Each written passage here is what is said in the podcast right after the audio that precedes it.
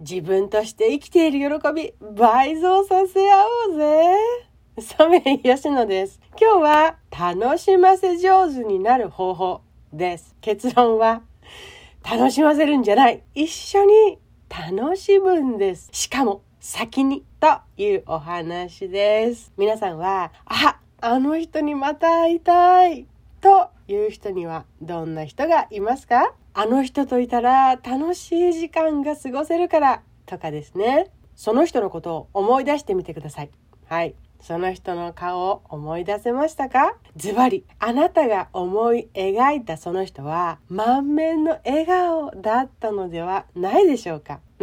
きっとそのはずです。つまり、話した内容がどうのというよりも、その人が笑っていた、楽しんでいた、楽しそうにしていたという印象をあなたは受け取っているのです。ということなんだと思います。ということは、誰かにあなたがそう思われたかったらあなたが楽しんで笑っているという時間がというか一緒に過ごすことが大切なんですね。これは家庭でも大切な人といるような時間でも同じと思います。一緒に時間を過ごして心の交流を深めていく中で楽しんでいる笑顔になれるような空間を作っていくといいのですね。そこではただ闇雲に笑顔の人を見ただけではあなたの心はもしかすると動かないかもしれません。自分とは関係のない自分とは遠いところにいるというような心の距離感ですね。それがあるとその心の響き具合も小さくなっていくかもしれません。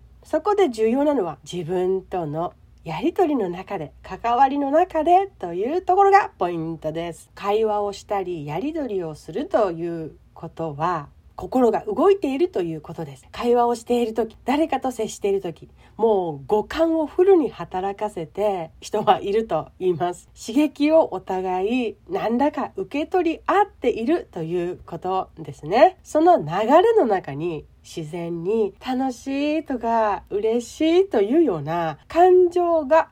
運び込まれているとしたらそのやり取りの中にお互いの感情記憶として相手の印象がインプットされるのではないでしょうか。そして楽しませたいというよりもすでに楽しんでいる人といると楽しくなるということです。これはあまり言葉では違いがないように思えますけれど、大きく違うと思います。そうですね。あれと似ているかもしれない。気を使わないでくださいね。と言われるよりももうすでに肩の力を抜けるような環境づくりがなされていたり肩の力を抜いているような人といるとあ自然にそうなっていくみたいな気を使わないでいられるような感覚と似てると思います。だから楽しませようとすると相手が楽しんでるか楽しんでいないかがゴールになりますからずっとそこを気にしている自分がいたりします。真顔になっていたり、時に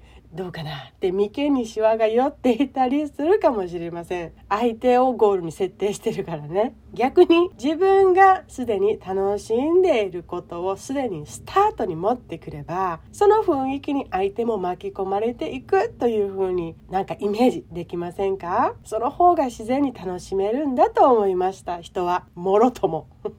私もたくさん経験して学んできたことがあります。例えば感謝を伝えたいとかお祝いしたいとか喜んでもらえたらいいなって自分が心から思えて行動したということがあったとしましょう。その場合、その気持ち自体がすごく大切で、もうそれで十分なんです。言うと。その気持ちを持ったあなたといることで、相手が感じるものがあるということなんだと思います。結果、楽しかったとか、感じるのは相手の範囲内のことです。私のラジオでもおなじみの言葉ですけれど、相手の範囲内のことを自分が決めてしまわないこと、相手がどう思うかが何であれ、丸ごと、まあ、相手のことだったりするとそれを信頼するという気持ちですね。相手がどう思うかまでを込みでいろんなゴールを設定しなくてもいいのではないかと思っています自分の気持ちを大切にしてそんな私で相手に接したそれでいいのだと私はすごく思いますねだからお互いに相手の今日の機嫌どうかなとか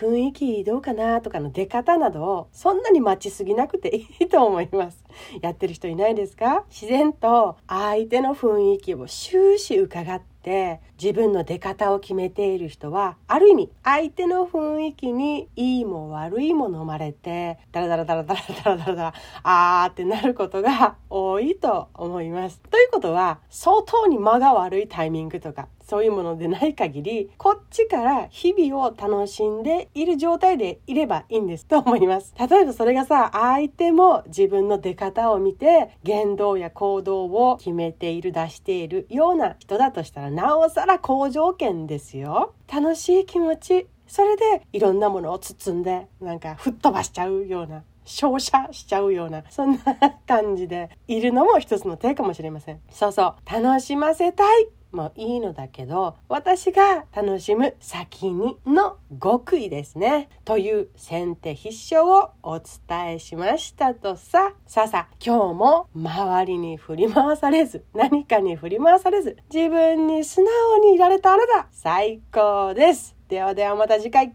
お会いしましょう。